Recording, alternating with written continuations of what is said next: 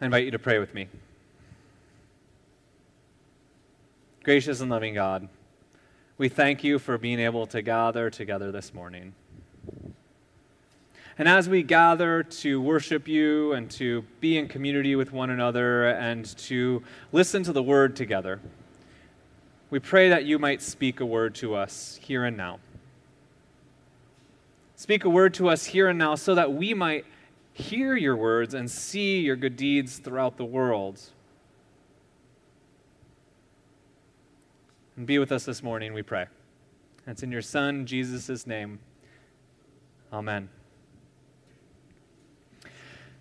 Well, so this morning we're continuing our sermon series on an altar in the world. We're following along with Barbara Brown Taylor's book, the An Altar in the World. And some of you have been able to read it, and if you haven't been able to read it, I still invite you to get the book. It's a wonderful book. Um, this morning, we're going to be talking about chapter 2. We're going to be coming off of the, the practice of the presence of God, um, a practice of experience, of, wake, of being present to God. There we go. Sorry. Someone honked their horn out there and it distracted me. So thanks for that. I appreciate it. Anyway, I so don't do it again. essentially, one of the things that we're going to be talking this morning about is experiencing God in the everyday. But the thing is, is that we cannot revere God, experience God, if we are not present to God.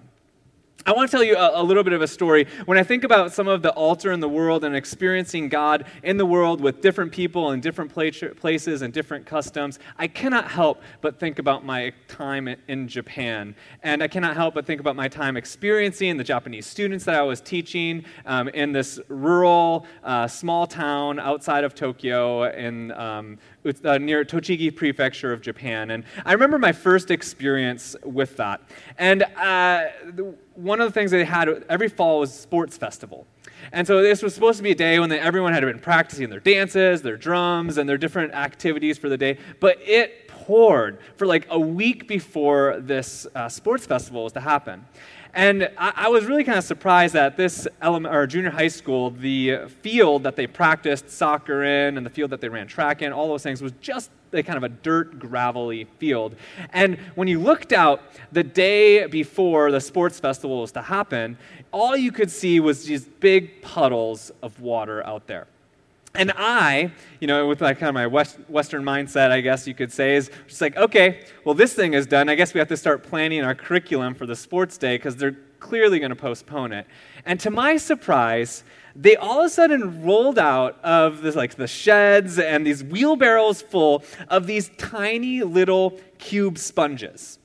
And then all of the like 200 students in the school just went to town and they went to these uh, the wheelbarrows and they grabbed these sponges and no joke they started to sponge the entire field. They would take a little sponge and put it in the water, and then they would put it in the bucket, and then they would put it in the water, and they put it in the bucket. And I thought to myself, this is crazy. One, they're making students do manual labor, which in the United States, I don't know that that ever happens at schools. Uh, that, that's left to the janitors and to everyone else that's doing it. But then, two, they were doing something that just seemed very, I don't know, not practical, not, uh, not functional. I mean, it wasn't the most effective way to do it. Clearly, they had some sort of machine, right, that could just blow off the dirt, or they could just postpone it and wait a day. But instead, they decided to take the time to have all of the students sponge this dirt field. And this was the beginning of my experience in Japan. And I know it comes with a lot of baggage, but my experiences of Japan, of the attention to detail that they showed me was none other in any other culture I had experienced. They would take the time to take these small little sponges and sponge a field. And I'm convinced it's not just because they wanted to really, really badly have that sports festival. I'm convinced that they did it because the small things mattered to them. The small things mattered to them the attention to detail of my vice principal at the school as he uh, cared to the koi pond and the various plants around it was just immaculate. He told me how he would go to the ocean to get salt water because apparently, I don't know, it helped make the best grapes possible. And he made some solution with the ocean water to make these amazing grapes that were bigger than, you know, like the size of like giant cherries or something like that. I've learned from that, some of those experiences the power of paying attention to the small things. And if you've read the book and you've started to kind of go along Barbara Brown Taylor's uh, conversation around the stories of paying attention, you might think you might be kind of find yourself in two camps. One, you might find yourself in the camp that says, "I don't have time to pay attention to the little things." And what I mean by that is I don't have time to sponge the entire field. I don't have time to, you know, pay attention to the leaves, the blades of the grass. I don't have time to do those things. Or you might find yourself in another camp. I have all the time in the world right now, especially as we're staying at home under COVID. The story of Moses, I think, is a particularly powerful story. And what Barbara Brown Taylor reminds me of as she reads this story is a fugitive on the run, mending to the flocks, going well beyond the area that he probably should have, out into the wilderness. And then he sees a burning bush. But the key phrase in Hebrew that I think captures what he does next is it says, Moses turns aside. Moses turns aside from what he is doing and finds the presence of God there. Moses could have easily cared more about the flock in that moment. Moses could have easily kept on going and noticed something was burning and come back the next day and say, I wonder if it's still going to be the same. But instead, out of the busyness of his life, or lack thereof, he decided to turn aside and to pay attention. The spiritual practice, aside the practice of paying attention that the book talks about, is a word reverence. Reverence means to respect the power behind something. Another uh, synonym that you might have is awe, to acknowledge the mystery and the power something has. Some of you know I, I, love the Hebrew poetic and wisdom literature, and one of the themes that they have is the fear of God which I don't necessarily think is to say that we should be afraid of God as much as it is to revere God. Not because God's going to do harmful things to us, but because God is everywhere and that we are 100% utterly reliant on God for even the breath that we take. We are reliant upon God. But we cannot revere something if we do not pay attention to something. I must admit, the practice of paying attention is probably, if you know me, one of my worst practices because she kind of talks about how you have to slow down at various moments. And if you know me, I move way too fast. I lose things all the time. I sometimes will get disorganized in different places. And she talks about being on your cell phone. Well, I'm on my phone way too much because I'm moving around trying to be more effective and more, you know, doing more things and doing a lot, especially during this time of COVID 19. If you're a parent at home with small kids, you know exactly what I'm talking about. Because not only are we doing work life, not only are we doing home life, we're now doing school life at home. And on top of school life at home, I now realize why they have janitors in school. Because kids are messy throughout the day at home. There is like eraser stuff all over their desk. They have crumbs because they've been snacking. They just are nonstop making a larger mess. And so what we normally had to clean is now times two, and we're cleaning more. So, and, and then on top of that, for all of us that are working during this time, or at least most of us that are working during this time, we have that more that's added on in our plates. You know, I, for one, am dealing with the internet and technology way more than I had to before. I'm running around doing this and that. We're trying to do things. We have Zoom calls. We have new things on our plates that our supervisors and our bosses are asking us to do, or new things that we're having to do just because we want to keep our company afloat. And so when someone tells you that you have to pay attention in order to revere it, that you have to perhaps slow down, it might fill you with just an ounce of anxiety on top of all the other balls of anxiety we're carrying right now. Some of us, like I said before, find ourselves in this time when we have more time on our hands than possible. We find ourselves wondering what we're going to do, getting bored with our time, calling friends, doing things, wondering what's happening in the community, wondering what's happening at church because, well, quite frankly, we're at home. Other than going to the grocery store and getting our essential needs met, we're not doing a whole lot during this time. Last week in the devotional, last Sunday, on Sunday morning, I asked the question, and I invite you to do the same How have you experienced God? We only got one response, but it was from one of our kupuna. And she responded by telling me about the morning ritual that she had. And she said that she would begin in prayer and she would read the scripture and she would experience God there. But then she would turn her eyes and her ears to the beauty of the ko'olau that she could see from the back porch, to the birds that she could hear. She attuned herself to the presence of God around us. Julian of Norwich, who is a, a mystic, um, ancient mystic, she talked about after seeing these visions, she had a vision where she saw Jesus' face, and then she was given an acorn. And she asked the question, What does this mean? And then God responded to her, In the acorn is God's presence. And in God's presence is the entire cosmos. And if you ask Julian of Norwich and other writings that she had, that if you want to understand the divine, if you want to understand who God is, who Jesus is, who the Holy Spirit is, it is but one answer, and that answer is love. And she kept on asking throughout her various visions that she would have and her experiences with God, What is this and what does this mean? I wonder if we have that inquisitive view on the world. I told you that my life is as busy as can be, but as I'm reading this book, I'm reminded that slowing down doesn't always mean stopping everything and having that peaceful morning experience. I was driving into uh, worship this morning and I saw a, a, younger adult couple, probably their 20s, walking along the road with their dog drinking coffee. And I thought to myself, huh, I wonder when the last time I had an experience like that was. Life just doesn't look that way right now.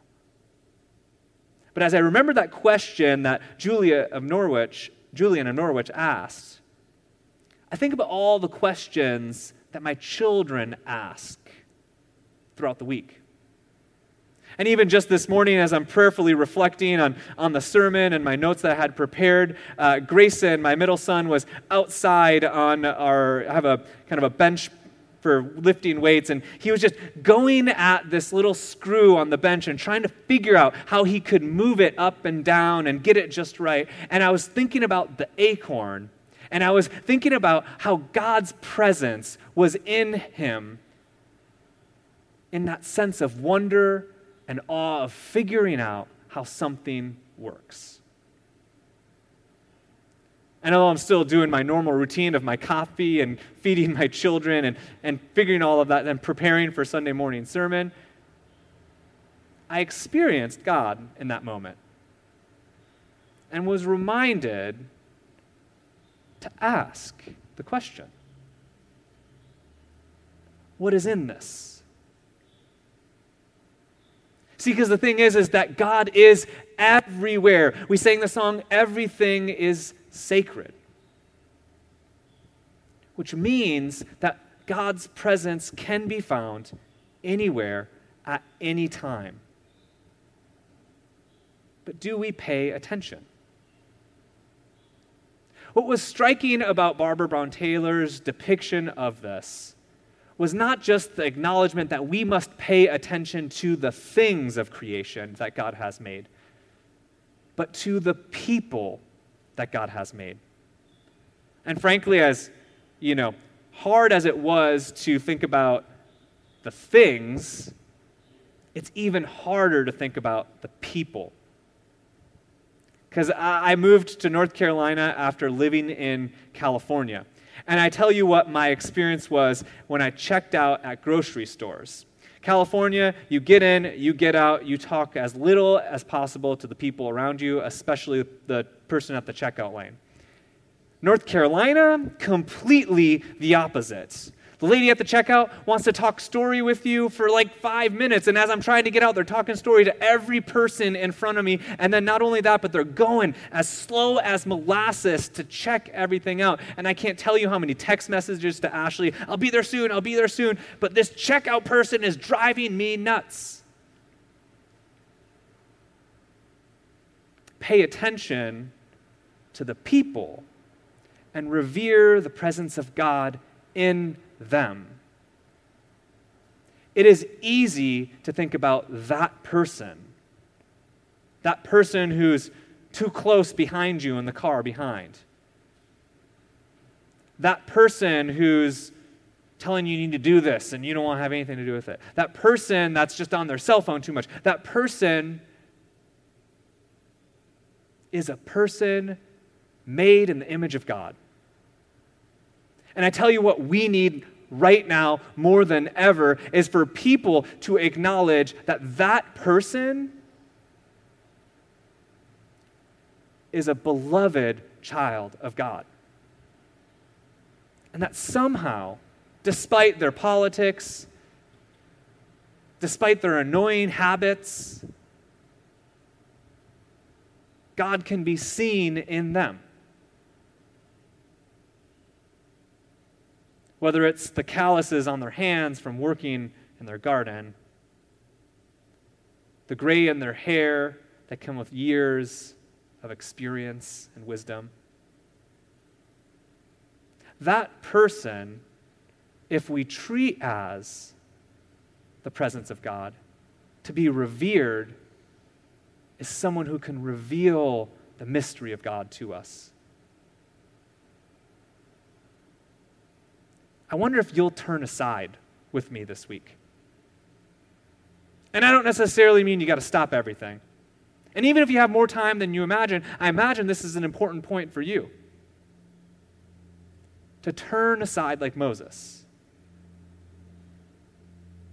To attune your ear, your heart, and your mind to the presence of God.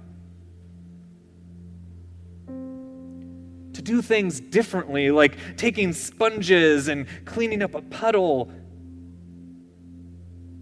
even when there's more effective ways.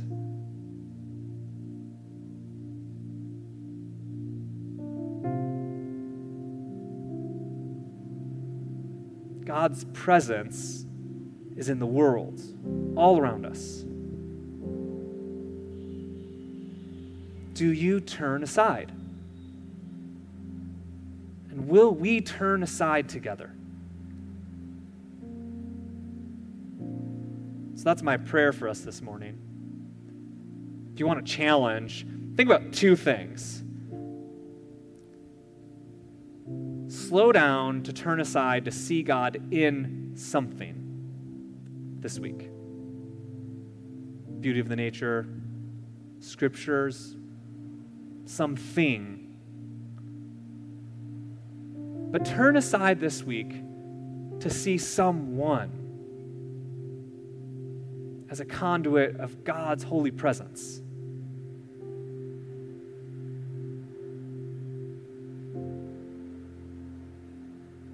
I invite you to pray with me.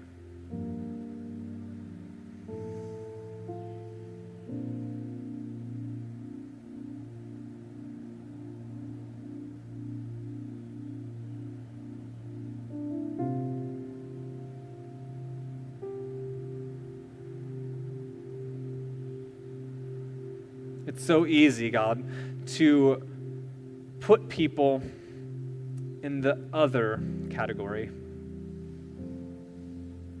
That person, that group, those guys.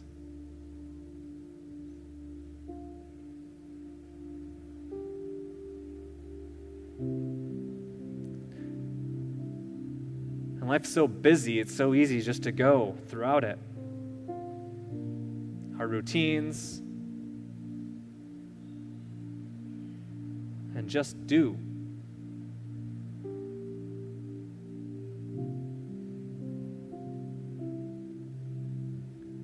I wonder what our world, what creation, what our nation, our local community in Hawaii, and our church community would look like. If we revered a little bit more.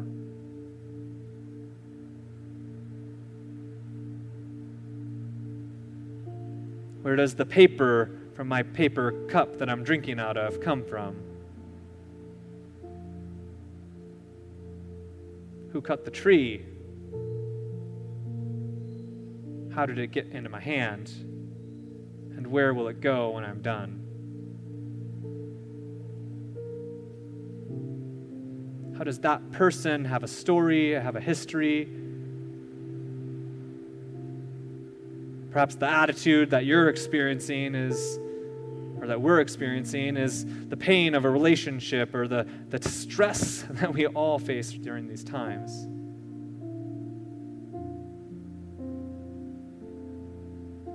And this morning, as we gather around the Eucharistic table, the communion table with brothers and sisters across all flavors of our Christianity. Help us remember those stories. That those Baptists and those Lutherans and those Methodists are following after you in different ways and have different stories and histories.